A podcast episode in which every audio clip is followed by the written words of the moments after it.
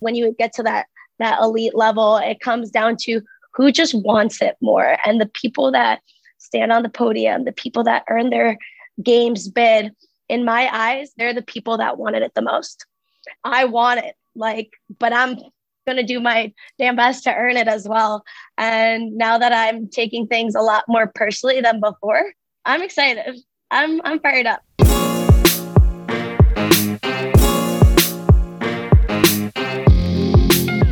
Hey, what's up, everybody? It's John here. Thanks for tuning in to another episode of Fueling the Pursuit presented by UCAN. The voice you just heard was that of Fee Saghafi, a two time CrossFit Games competitor.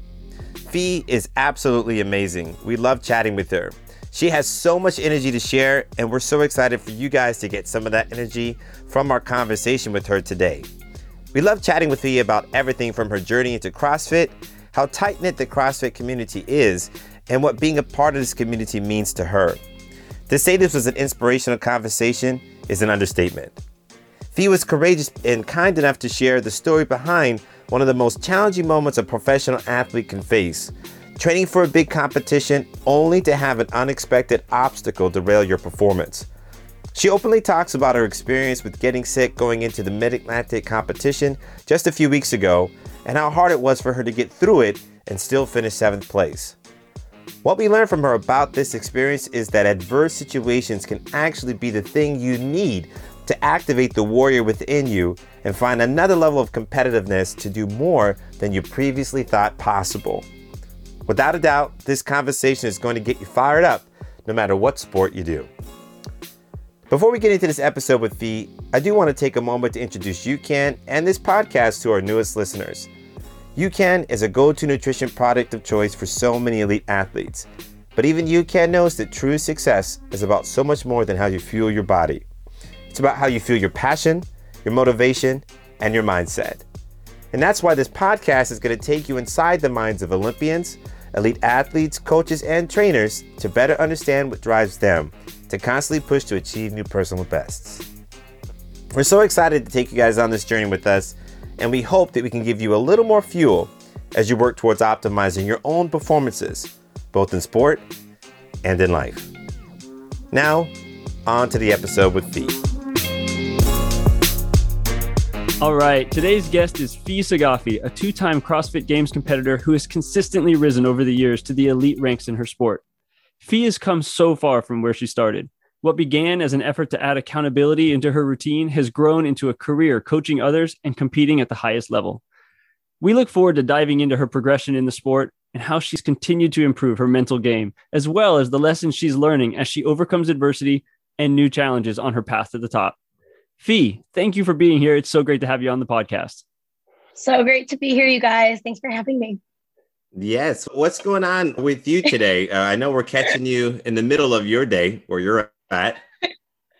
So far, Saturdays are always, I would say, are always pretty interesting, pretty wild. I get to coach a super energetic crew at CrossFit Mentality. I get to uh-huh. coach super fun morning classes. I just got into a packed full house and headed over lots of fitness in session today. And then I'm currently sitting at Panera now.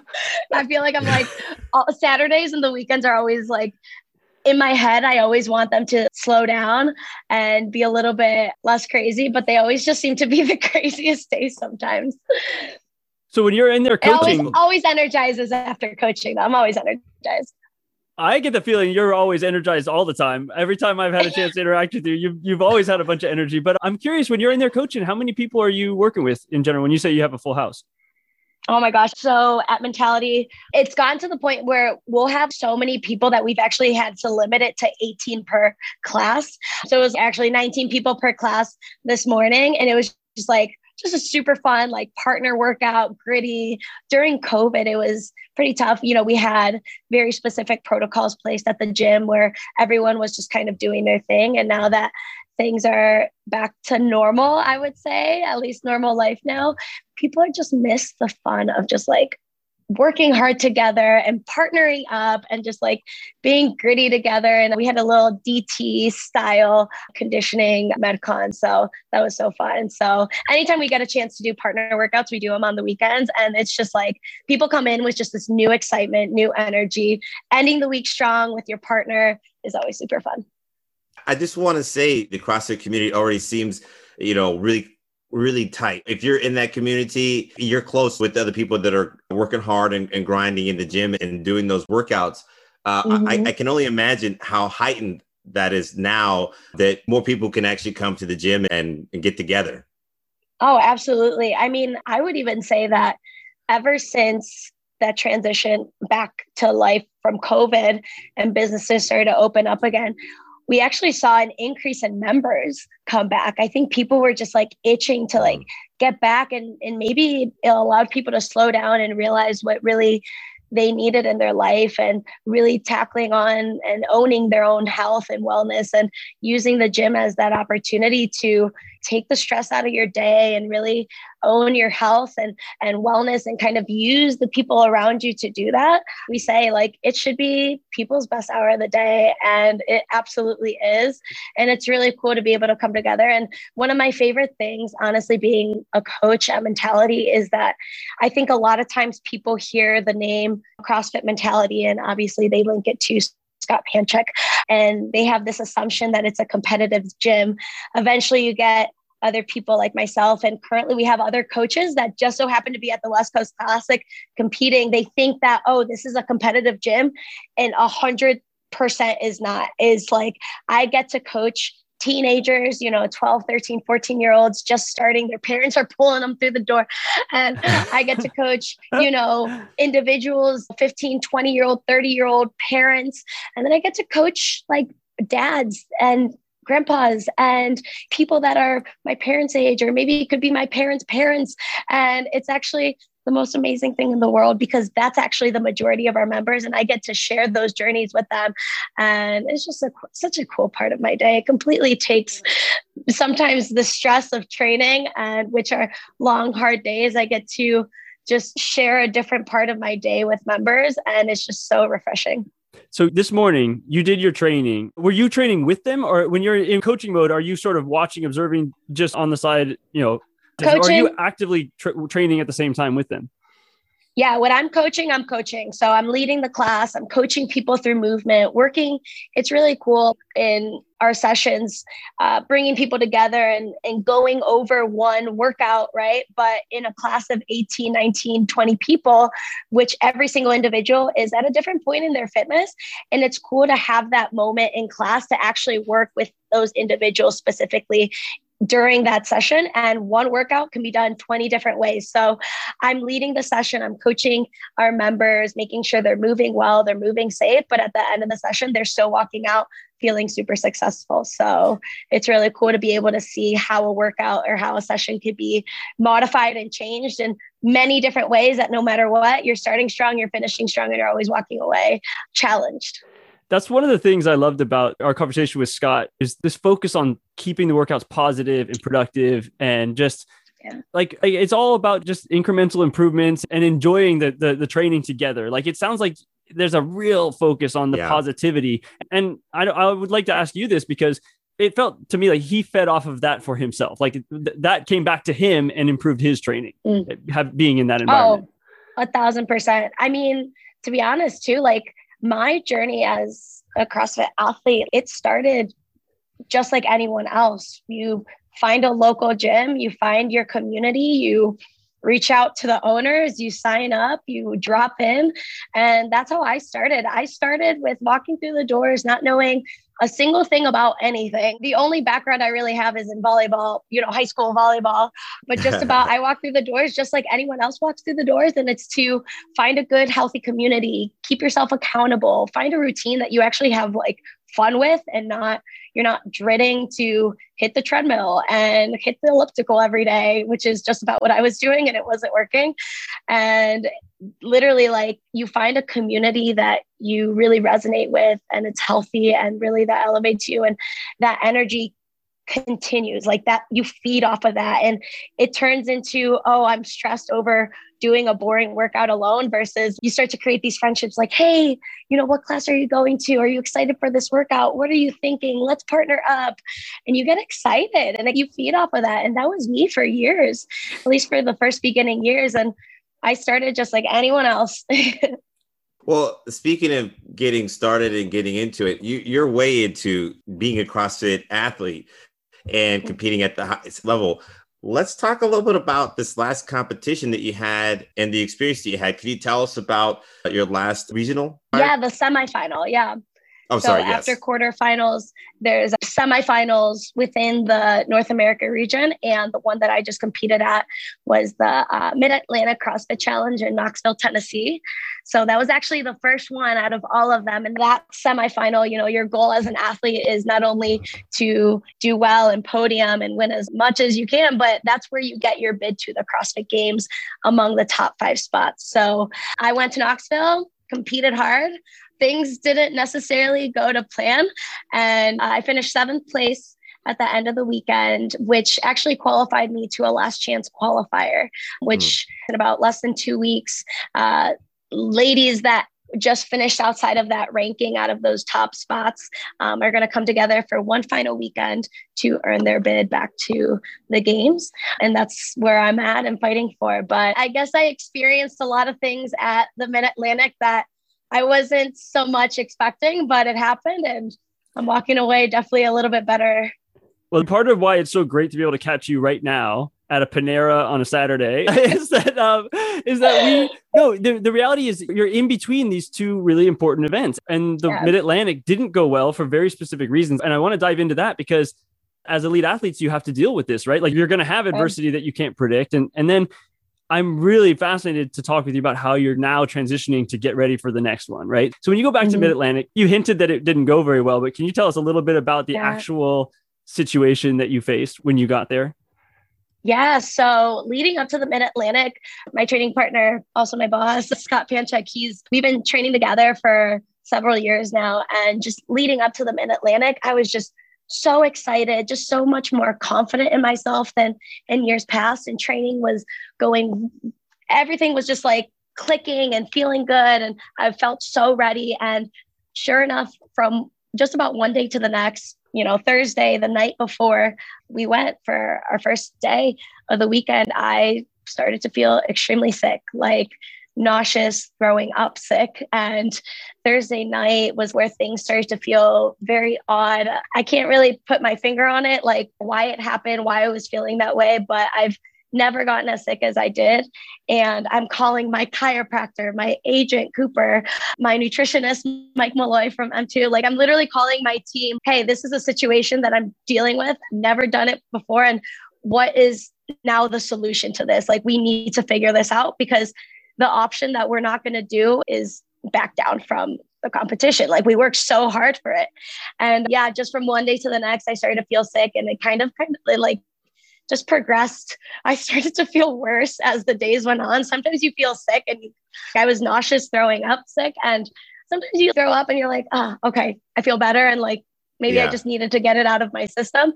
And for some reason, it just got worse and worse throughout the weekend where part of me, I I mean, I gotta be honest, like part of me was just like, how am I gonna do this if I'm I'm running on empty at this point, just about. And then the other part of me was like, no, you've done this before. In some way, she performed like I've competed sick in Italy in years past. And so kind of like I had to get into that mindset of like, hey, you're fine. You train for moments like these. You train for hard, and this is hard, and this is what you train for. You train for the unknown, right? And whether it's the physically unknown or like exercise events, or maybe it's just obviously health. But it was that battle all weekend, and the reassurance from my team just helped tremendously. But we wrote it out and we finished. We started and we finished, and that's that was the goal. I was just going to ask really quickly did you guys ever find out what it was and what caused it? Well, to be honest, at first I thought it was food poisoning. I'll be honest. Like I mm. thought it was, oh, I had eaten something. Maybe I didn't prepare. I I'm one when I go and compete, I'm not one that's eating out at restaurants. I'm not one that's eating out to other places. Like where we are making our own meals and cooking and just keeping everything clean. And we're not changing things that we typically don't eat. And that's something that I would recommend anyone listening. If you are going to compete, last thing you ever want to do is change your routine leading up to that competition. And we figured that it wasn't food poisoning because what I was eating, everyone, like my boyfriend and my brother, they were eating those same meals. The only thing I changed, and I'll be honest here, like the only thing I changed was I decided to get vaccinated you know weeks ago and just go oh. through those protocols and it's hard not to think like maybe changing that before competition and making that choice to do that before going on to the floor had something or could have had something to do with how my body might have been reacting to the stress, the high level of training, the stress of the weekend, and that all kind of accumulate. But again, it's one of those things that I can't really pinpoint it, but yeah. if I were to give anyone advice, and maybe just to myself, just like a good learning experience, is to not change your routine, especially if you're close to competing, because it, it, was a moment that happened and it just had me thinking, was this something that I could have controlled? And maybe I, I didn't make the best decision two weeks out from competition, and that probably could have affected the outcome. And that's just something that I had to learn the hard way. And you know what's tough? You made the best decision based on what you knew and what you felt was yeah, right in the moment. Exactly. So you can't necessarily, and nobody can, right? You can't beat mm-hmm. yourself up about trying to make the best decision. And, and logically, with everything going on, with what we're all dealing with, Mm-hmm. It makes sense. That wasn't a bad decision, in my opinion. You were just trying to take care of yourself and your health. That was a health related decision. So, mm-hmm. um, but as far as making that decision goes, it is tough not to attribute something like what happened to it, but you, you learn from it, right? Whatever the Absolutely. decisions are, you learn from it. The thing I love about what you said, though, more than anything else, is not necessarily that decision in general. What's important about it is how you say in approaching, you know, preparing for something. If you have a routine as a former elite runner, mm-hmm. for sure, we kind of become superstitious as professional athletes. So I think that yeah. that's in general when you know you're preparing for something and you've gone through a routine many many times, changing it at the last minute is probably one of the worst things to do, isn't it? Because th- then you you start second guessing everything that you're doing, and you don't want to do that. So um, yeah, that's a tough one. So that was probably one of the things that you feel may have been an issue, though. Absolutely. And the funny thing is, and this is where you rely on your team to, you know, not necessarily make decisions, but like you kind of rely on hearing out the team, the people that have your best interest always, right? And those are my closest uh, friends, my training partner, my chiro, my uh, nutritionist, all those things. And you take into consideration the feedback and their professional opinions and what they think. And it's one of those where I didn't take enough time to weigh out maybe pros and cons of just changing a little bit before competing. And at the end of the day, we learn and it's yeah. not a pass fail situation. It's okay, this happened. How I'm going to learn from this. And honestly, I don't know if I could say part of me regrets doing it, obviously, or like making maybe a decision that maybe wasn't in my best interest. Who even knows? But sure kind of like a little silver lining in that weekend of it not going my way because one of the things that I really love, like Scott and I train a lot and it's not just about training. We kind of like have time to reflect on our training, maybe things that don't go our way either. And mm-hmm. one of the things that he said a while ago that resonated with me was like, you can't program adversity. You can't. It's mm-hmm. it either happens or it doesn't. Like, and the moments of, for example, being sick on a an extremely important weekend for me and many other athletes the fact that i got sick and i had to learn how to get through it. That's not something that you could plan for. And when those moments happen no matter what you become strong. When you make the decision to get through it you 100% every time will become stronger will become you know a grittier athlete to be able to deal with adversity in that way that is maybe causing some doubt and some scare and some fear. But the fact that you eventually get through it sets you up to be so successful in the next thing, right? When maybe things are going your way. But I'm trying to see it as that opportunity to, I, I walked away at seventh place, maybe not getting my games bid, but I also walked away a stronger individual. I love that. And I, I want to take you back if you can to the first event that you did in that Mid Atlantic. Can you walk us through what that event was and sort of how you handled it? Because this is your first chance to test yourself now when you're really not feeling good. And I'm sure you had to be sort of negative about what your prospects were given all the stuff. And the other thing about the CrossFit is a lot of the times you kind of have to judge for yourself how much you're going to put into each event and what you're going to do and how hard you're going to push it, where you're going to start, you know, all these different, how, how you're going to pace yourself. This is where I don't remember your first event. So I need you to walk me through it. But I, it's like, how did you navigate that, that's exact decision? Like, how am I going to handle this event?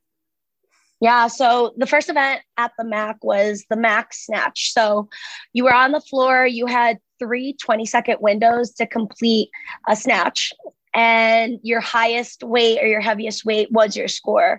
And if you missed within that 20 second window, you had the remaining time to get a successful lift. So that was the first event. And actually, before the first event, I had probably thrown up about five times before that event. and no it, it, was just like a scene. We were calling the medical team, we were calling some doctors. I was calling my entire team that was there in Knoxville with me. And we were probably like an hour and a half out from trying to max out our lifts, something that you need fuel for and you need the energy and you want to feel recovered and just have it all in you to go. I felt like I had nothing. And so we were with the medical team and we were making the best decisions in that moment. And I was just about slugging UCAN the entire time because that's the only thing I was able to put down. Literally just liquids and carbs and just trying to get anything into my system, UCAN Edge. So I was fueled by UCAN that session. And so going into that lift, talking about mindset a little bit, I, I got to be honest, I was scared. I was scared. I was I was nervous because I know what like my body could do when it's feeling amazing. And this was the first time in a long time that I was going into something um, where I don't know how my body's going to perform on empty. And it was kind of one of those things that I was just fighting. And I, I stayed conservative on that first event. And I knew I did um, as soon as I hit my last lift, which I ended at 170 which is a lift that I hit before in training several times already. And when you're on and when you're in competition, your goal isn't to do things that you've already done. It's to test your limits that maybe you've never done before and to use the crowd and use that energy and just get out of your own head. And I didn't take that chance when I needed to because I let the situation going on behind the scenes affect me a little bit. And looking back, not considering if I was just, you know, a little bit braver, I would say to just risk it just take it because at that point I had nothing to lose. Like I really didn't.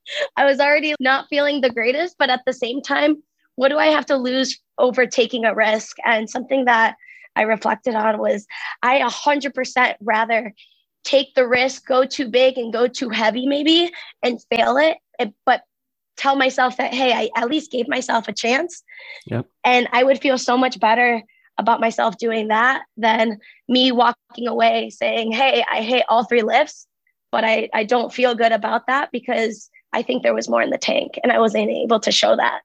And that's kind of a regret that I have is not being able to take the risk when I had nothing to lose.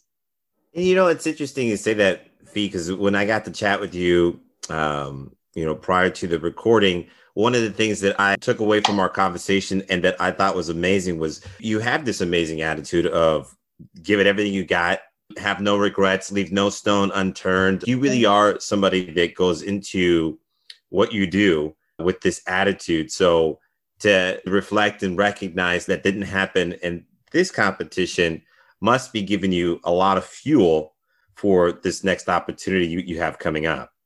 Oh, 100%. I was able to take away like a very specific moment through each event that I learned that by the end of the weekend, I was like, I'm hungry. Like I'm ready for that last chance qualifier. Like everything that happened, I want to tell myself it happened for a reason. It didn't happen just randomly, like no purpose behind it. Everything that I experienced, really good moments happened. I'm not saying that I don't have moments that I was very proud of and I, I could reflect on and say that was a positive. But every single moment that maybe was a harder moment of the weekend, I'm able to take that away as just like fire. It's just like, I never want to not take a risk. I'm never going to like cheat myself out of that opportunity ever again. And that was my first time actually doing an event like that, to be honest. I've never um, done a competition where I had to do a max lift.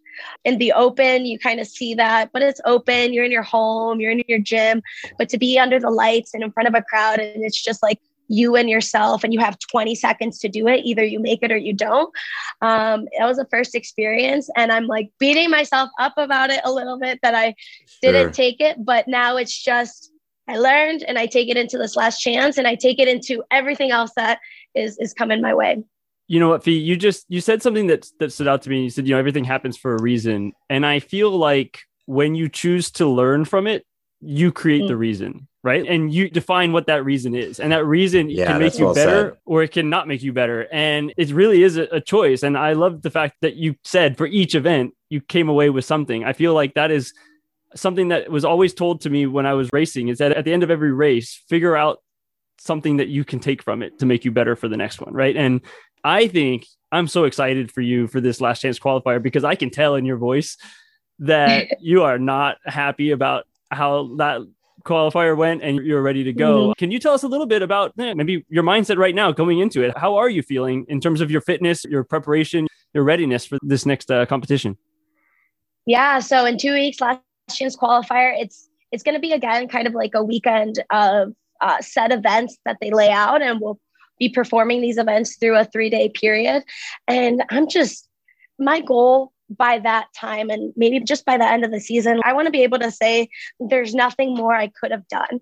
I'm walking away at this point. Scott's like, if there's I don't think there's a harder working individual than Scott because there's like, I'm walking away every single day being like, I don't think I could have done more. And he's always like finding like an extra thing to do where we'll be like, okay, we're done for the day. And he'll sometimes like text me like, oh, and I also did this. Like, and I'm like, what? I, like, there's nothing more that I could do sometimes, but he kind of pushes that in me. So me preparing and I, I feel very, I'm excited. I'm excited. I'm confident.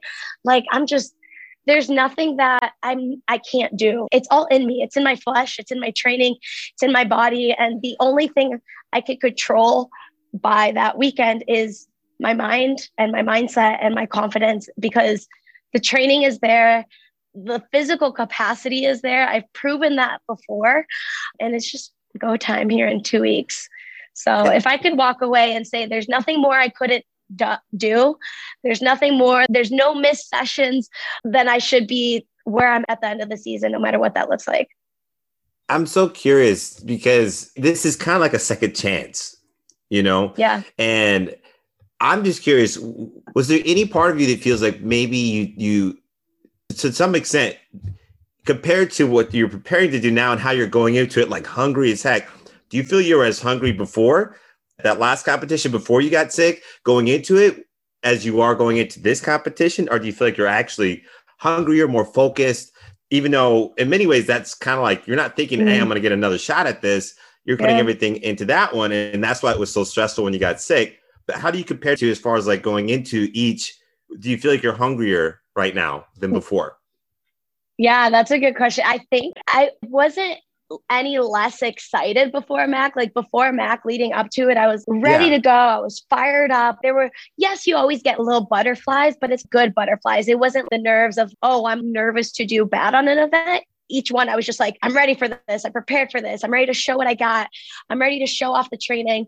And that was exciting. And I think what I'm taking into the last qualifier now that I wasn't taking into the MAC was I'm taking things a little bit more personal now. like, like ah, the bid was, yeah. I'm taking things way more personal. Like Scott calls it taking someone's lunch money. And I feel like my lunch money was taken away from me. I love that. Some big girl that thinks she's better than me stole my lunch money and now I'm chasing it down. But I feel like something was taken and I want it back. and that's it, my mindset. It cracks me up just because yeah. I've never I've never been an aggressive person or a competitor, but I just want to beat as many people as I can and I want my lunch money back. so I, am a little well, bit angrier going into this one. Well, I heard this great saying. I've been watching a lot of the National Basketball Association, the NBA playoffs right now. and they're getting close to the end uh, of the postseason. And there's this great phrase that I heard: "The series doesn't start till you're faced with elimination." Mm. And and I, and I, I never oh, I thought about like that. I'm like, they got it's it's a seven game series, you know, and they're like, yeah. this this not the first couple games don't really matter. You don't feel as uh, the, the guys seem to don't feel as engaged mm-hmm. until they're mm-hmm. like, oh wait, what? We're about to have to go home, and so yeah, like this is our when, last chance. Like we can't mess up. Yeah. It, it, so, so with that being said, I think something you probably were just as hungry going into the last mm-hmm. competition as you are this one. But yeah. there was probably something that was not turned on in you that's turned on now. And it takes mm-hmm. that adversity or an adverse moment to actually activate that thing. And now that it's turned on, ooh, mm-hmm. and you're mm-hmm. aware of it, watch that's out. Right.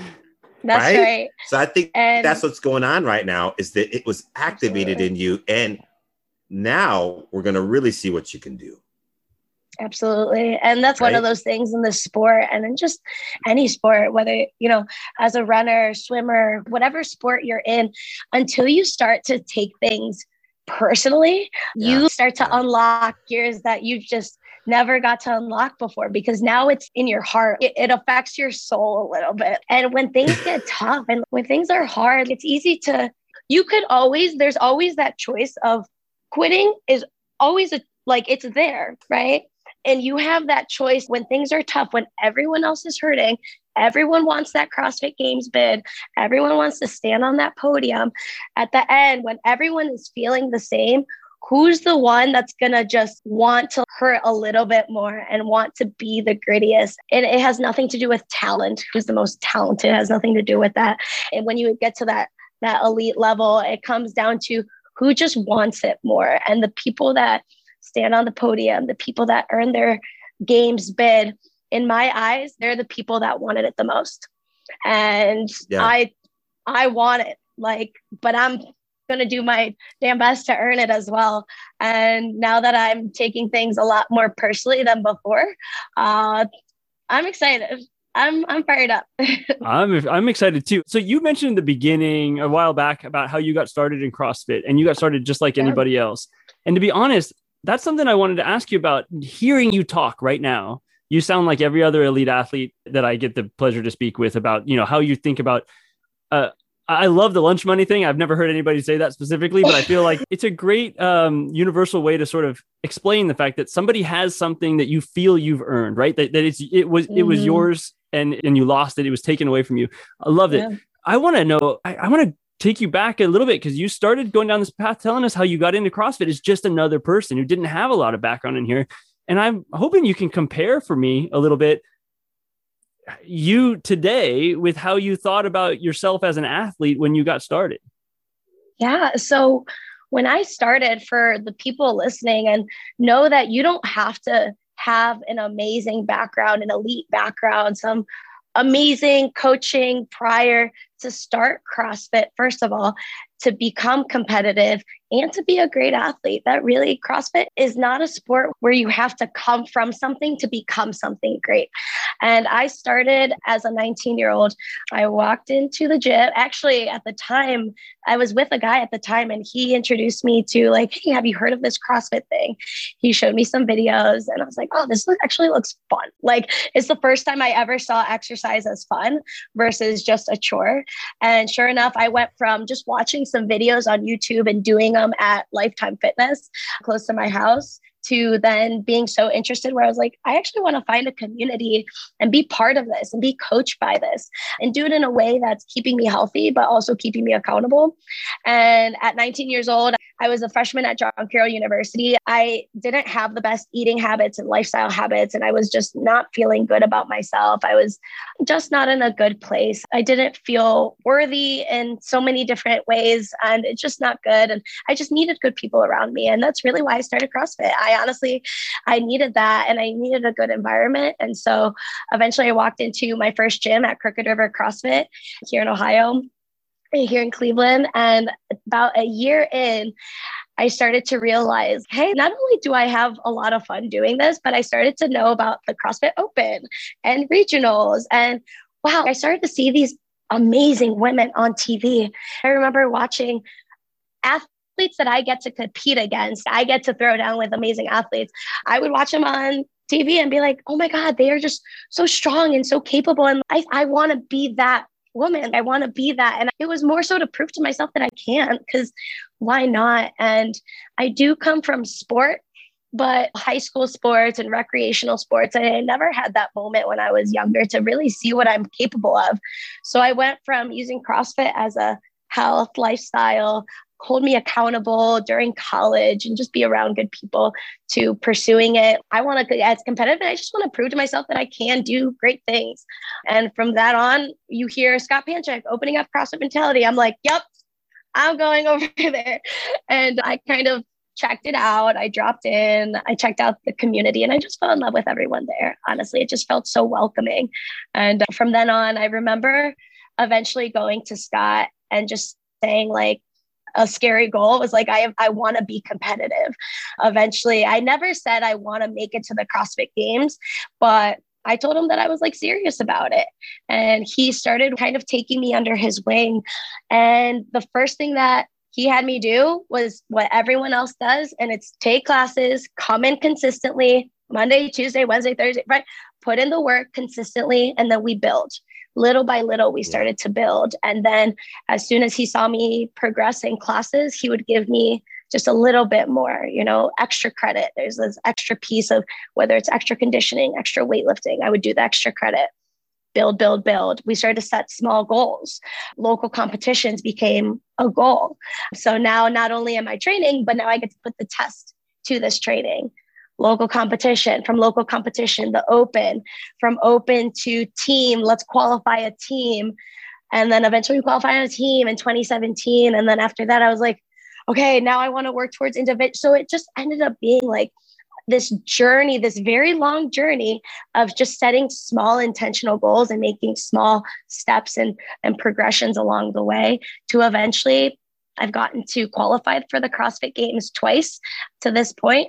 And now I get to continue on this amazing journey. But it all started from zero. It started on a clean slate and anyone could do it. It's not meant for everyone. Not everyone's going to like it.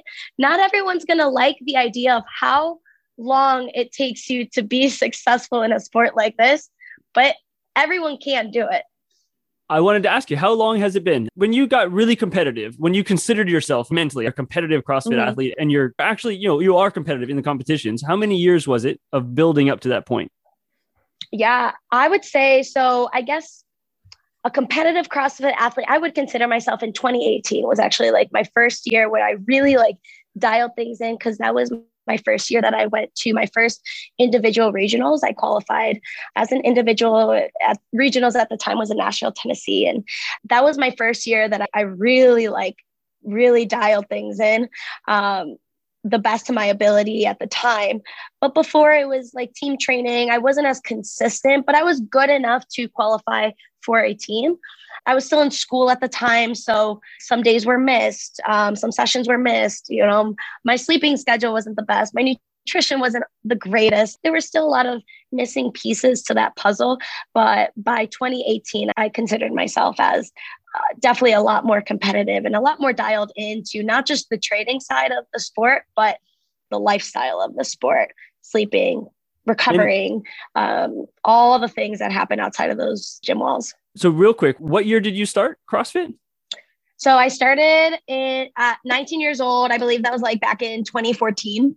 Okay, so there's about yeah. four years of progression, just steady yeah. building, getting more into it, getting more yeah. serious. Now, this is where you mentioned the things that you started to dial in in 2018. Can you walk us through some of the changes you made to be more intentional and really take your training to a competitive, like next level? Yeah. So, to be more intentional, and a lot of times people think that it's just like you just have to build volume. To be a competitive athlete, you just have to do more conditioning or do more workouts. And it wasn't that at all. I wasn't doing anything I'm doing now in 2018 when I was individual uh, as a rookie at the regional level. It was just more about how can I make this session the most intentional and the best session. I wasn't training, you know, four or five hours a day. I was probably still training just around like two, but my focus was more on intensity quality and focusing in on the things that I pretty much don't enjoy, which is like running, conditioning. Uh, hey. now I love body weight. I'm sorry, like not to like running. I'm still kind of finding the love for running. Actually, it's funny. The more I hurt in running intervals, the more confidence I I build in running. So right. it's doing me some good there. But yeah, so I started to just really focus in on how well can I make the two hours that I have? And how efficient mm. can I be with my time? And keeping that integrity the entire session and not focusing on quantity of training, quantity of volume. Um, I love that. And that's that was a huge game changer to start. And you got to start small though. It can't be everything. You can't bite off too much too soon. I'm sorry, John. I was just going to say what was next because I'm curious, just like what your progression was. I figure you started on quality at a couple two hours a day and mm-hmm. quality, right? And then if you can walk us through what were the maybe they're not even maybe they blur, but if they're sort of dis, distinct, can you walk us through you know yeah. a couple more of the key things that you did to to sort of yeah once you got quality nailed down, like what's the next thing? Yep. So the next thing, so once you get quality, integrity, and intention in shorter, smaller sessions, you got to focus on your nutrition. I mean, nutrition is like number one. So until I actually really prioritize not just nutrition as this general term but actually knowing and understanding what does my body need to perform its best to recover its best and to be its best and staying hydrated and staying fueled. I started to dabble into just using MyFitnessPal to track my meals because i would do this thing where i would go six hours without eating because i'm doing one thing and then i'm doing the next and then maybe i mindlessly snack and then i'm trying to eat like super late at night and it just wasn't working. It doesn't work for a lot of people that way either. But just dialing in your nutrition. So by around 2018 29 like within that year i really made nutrition a huge priority and your nutrition affects everything that you do you're actually limited in your training by how you feel um, and how you sleep and how you recover so all those things needed to be at the top of the list it's almost like sleep nutrition training and then everything else kind of falls. But if you're trying to fit in and you're trying to become this great athlete without sleeping well and fueling the right way, appropriate to you, then you are just missing a huge gap, a huge hole in your training, and you're not really reaching your potential to where you can go physically. So, after that, if I were to do it all again, I would understand my nutrition first how to mm. fuel, how to hydrate, how to stay fueled appropriately for me. And that's when you reach out to the people that know more than you too to be honest. I'm not a nutritionist. I have a good sense of what nutrition is best for me but that's me working with a nutritionist. I work with you know mike Molloy at m2 performance. And when you kind of give that uh, or at least allow yourself to learn from the people that know more than you they're going to have your best interest and you're going to progress in, in really great ways. And then after that uh, nutrition sleep and all that all those great things. Then it came to like, let's add some more conditioning sessions. So, conditioning mm. is king is like our thing. And if your conditioning can improve, not like conditioning with CrossFit, where a lot of times people go, Oh, yeah, I did a running workout, but it was running and power cleans and handstand push ups. No, you just did CrossFit. You didn't do a running workout. um, right. right. So, it's like I started to add an extra conditioning session every week just a little bit, just not every single day. It was just extra running intervals, extra rowing intervals, extra biking. I started to make that uh, pretty intentional and pretty consistent. And once I started doing that, my engine started to build, my capacity started to build. I was able to sustain paces longer. I was able to take on more volume because of those added conditioning pieces. And then from there, it went to okay, now we start to add some intentional accessory pieces, supplementation to what we're doing, the big compound movements that we're doing. We move fast, we move heavy, we move at different um, paces and loads. And what can I add to now keep my body and my joints and my system healthy and strong to recover uh, well to sustain this hard, you know, days of training. So it was just very little by little, and you start to realize that it, it's very little details that actually add up to that big picture. And that makes the biggest difference. I have only one more thing that I'm curious uh, uh, about adding to these phases that you went through as you mm-hmm. progressed mm-hmm. and improved uh, to where you are now. The one thing that I th- think about a lot, and I bring this up with young athletes, or anybody when we're talking about trying to achieve great things or really get the most out of yourself, what what was the why for you? What was mm. that thing that was fueling the purpose for you? Because I think it's hard to keep doing all that stuff and, and to be diligent, to be consistent without something that's reminding you of, okay, why am I doing all this? Why do I want to keep doing it? What was your big why for you? Yeah, that's such a great question. And it's something that I keep going back to pretty often because every session you're hurting and you're like, why am I doing this? Like, why do I want to hurt so bad? And it's more, it's honestly, I'm sure you guys could relate to this yeah. so often. And it's honestly, it's more than just making it, it's more than just saying, like, I'm a games athlete or I I got on the podium because those are moments right. that just go. They come and they go. You work so hard for a 15 second moment. You think about it. You work so hard to be able to go to the CrossFit Games and you're there for a couple days and then you go back and you do it again for 360 days. Like it's crazy and there has to be a bigger purpose and and my purpose in all of this is that if I'm going to be remembered by the end of my life, whenever that is, I want to be remembered as a woman that just worked so hard for what she wanted and she earned everything that she got. And I never got that chance when I was younger to really thrive in sport and pursue the sport that I was passionate about. Volleyball was was the sport that I was passionate about, but in my background and my family, my dad was very geared towards music and and orchestra and music theory lessons and it took me away from the things that I really love. So in a way, I'm this is my moment where I get to prove to myself what I'm capable of, not for just me, but maybe for the family around me, the women around me, my sisters. I'm able to prove that you could achieve so much if you just work so hard. And that's what I want to be remembered by. I want to be remembered by my work ethic and my passion and able to use, I guess, what I love and be able to share those journeys with other people. And I get to do that already. There's a teenage girl at our gym that qualified for the CrossFit Games in her division. And I see myself in her in so many ways. And not only am I going through this journey, but I get to share that with her and I get to pull her along for the ride. And there's so much more value in that than saying, I went to the CrossFit Games. I podiumed, yeah. I earned a paycheck. And there's no value for me in that. There's value in sharing that journey, proving to yourself uh, that you can in so many different ways, sharing the adversity, using your story to help other people. That's a huge purpose for me. I love it. That's great. No, I mean, you need something like that. You need more than just wanting to achieve because when it gets hard, it's the community, it's your athletes, it's your biggest supporters, those who don't want you to quit, when it gets hard, uh, that believe in you and want to see you fulfill your mm-hmm. potential. Mm-hmm. That's a lot of fuel that can get you through some really tough time, you know? Absolutely. I agree. You nailed it. Yeah. Mm-hmm.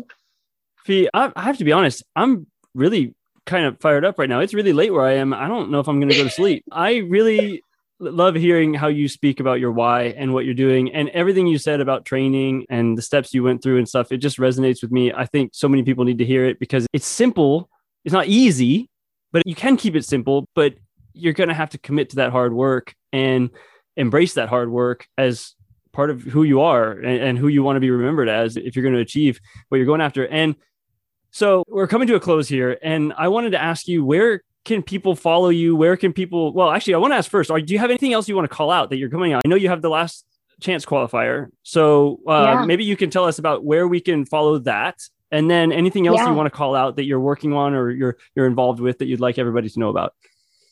Yeah, so I post a lot on my Instagram, fee.saghafi. Um, on Instagram, I kind of love using that as a way to, again, share my journey and relate to people and chat with people. They message me. Like, I love being uh, very social on there. So on Instagram, but also come to CrossFit Mentality if you're ever in the Cleveland area. Seriously, I love coaching. Honestly, it's people, hopefully, people's best hour of the day is them coming in and working out and working hard. But I could say that one of my best hours of the day is coaching individuals and working with others. And it's just something that I've continue to love more and more every single year at Mentality. But yeah, last chance qualifier, it's not going to be a live event.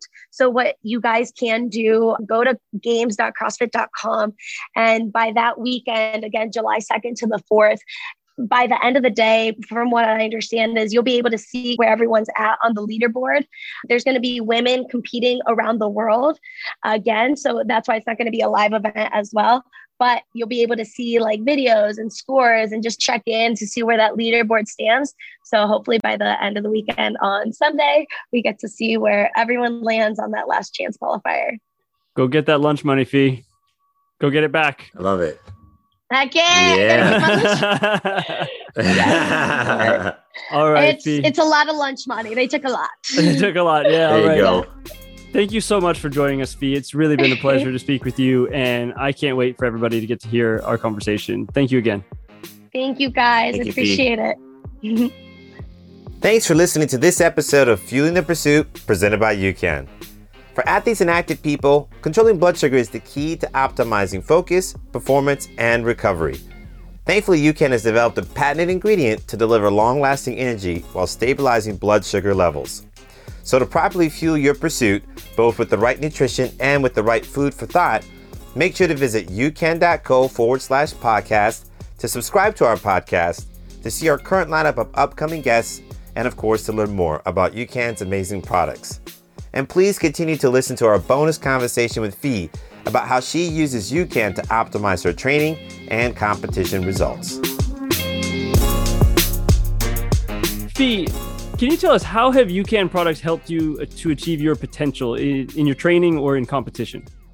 Yeah, so I've been taking UCAN just about for the last year, actually, when Scott, my training partner, to me first. And it's funny because he was trying to get me on it for the longest time.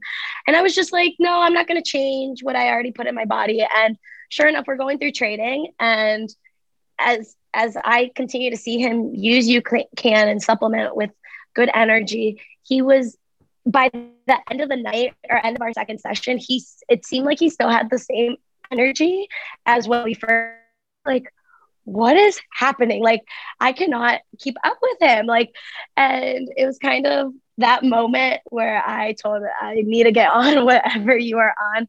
And sure enough i started to get on UCAN uh, take the carbohydrate the starch carbohydrates.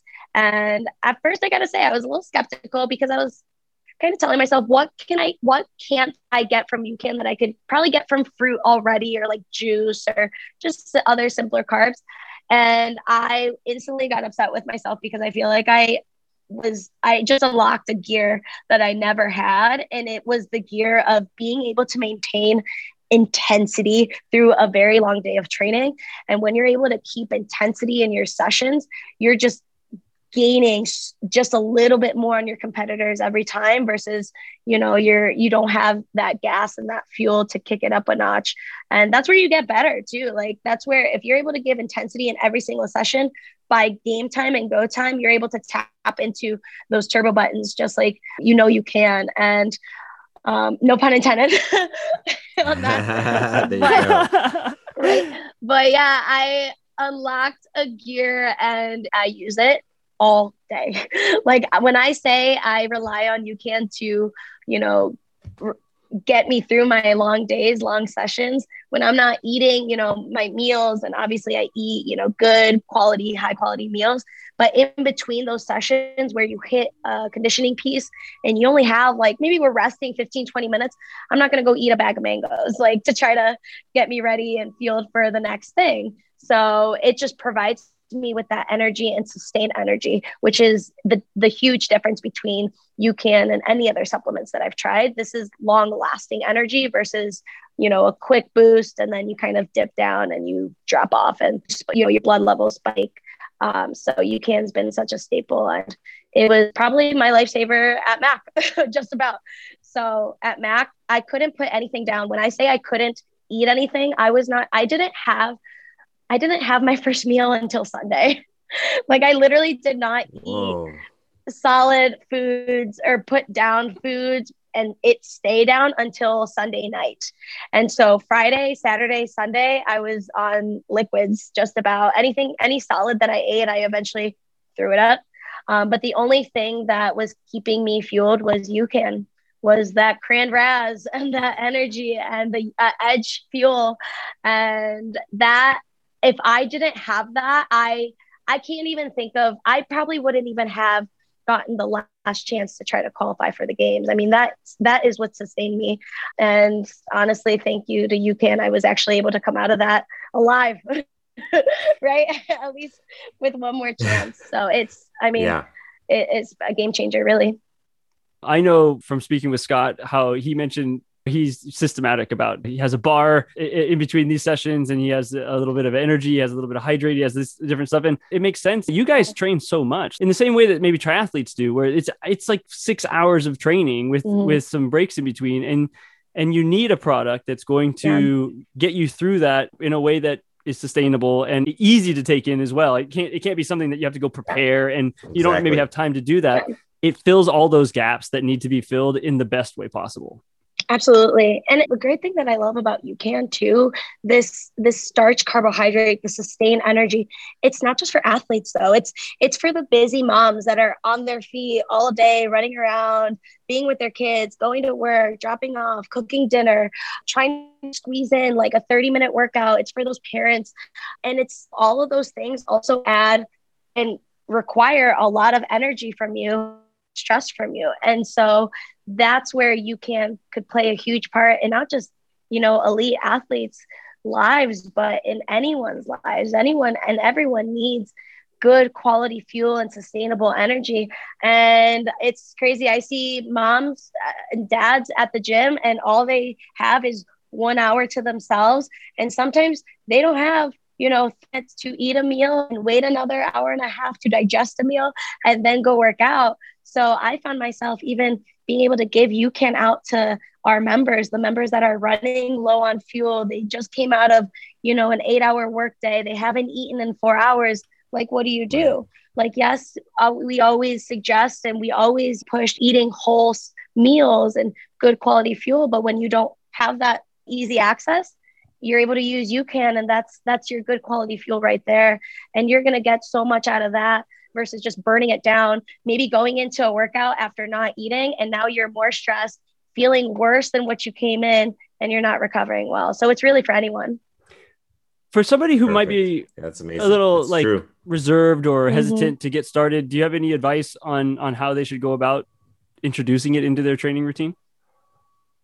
Yeah, absolutely. So if if I were to in- recommend this for anyone, just slowly, I would say try to incorporate it as you know within the window or before you work out maybe an hour to 30 minutes before you go and you hit a session, you know, have a little bit of UCAN in your water. Or I sometimes like to put it in like my breakfast. So if I'm kind of short on time, usually Saturdays are days that are very busy for me and pick up. And I'm not necessarily waking up at five in the morning to get to my 8 a.m. class. Sometimes I'm like waking up at six and trying to get everything and out the door in an hour. So I don't always have time to take my time, make my huge breakfast that I usually enjoy. So I throw it in my smoothie and it's the easiest thing and it tastes so good good. And it's quick it's accessible. I get to drink it on the way to the gym. So that would kind of be my first suggestion for anyone. Make it as easy as possible. You could throw it in your, you know, shaker bottle, shake it up and um, slug it before you're, it's light. It's not, it doesn't sit in your system heavy. Your body's starting to, starts to digest it pretty quickly, obviously, because it's, it's liquids there. And actually through your session, I would also suggest to people, try to sip on it through your session. You're not just hydrating with water, you're now hydrating and fueling with consistent carbohydrates while you're working hard, whether it's interval running, training, swimming, conditioning and CrossFit, in between lifts. So, not just before your session, but even throughout your session, you'll feel amazing. The last question is really simple. It's just do you have a favorite product? Oh, yes. So I love the cookies and cream energy. It has some protein and carbohydrates. The cookies and cream is like mm, delicioso. It is so good. I put it in all my smoothies. And it's actually not just smoothies, it tastes so good in just water. And it just hands down my all time favorite um, when it comes to the uh, protein and carbs. And then Edge. Edge. It's like goo almost. If for runners, marathon runners, a lot of marathon endurance uh, athletes use that, and it's it's right. more dense carbohydrates, but it's quick fuel. You're able to just kind of slug it a little bit. You don't need to pour it into, you know, eight ounces of liquid and it takes you a while to drink it. It's quick fuel. It's kind of my go to when I'm in between sessions when I have 10, 15 minutes before getting into a, a little finisher piece. Scott and I are just slugging edge and it's it's amazing. So edge and try out that cookies and cream. you won't regret it. All right. I love it. Thank you so much, Fee. I really appreciate you joining us. Uh, it's such a great time talking with you. Thanks, you guys. You guys are awesome. Thank you so much for having me. You got it, Fee. Thank you.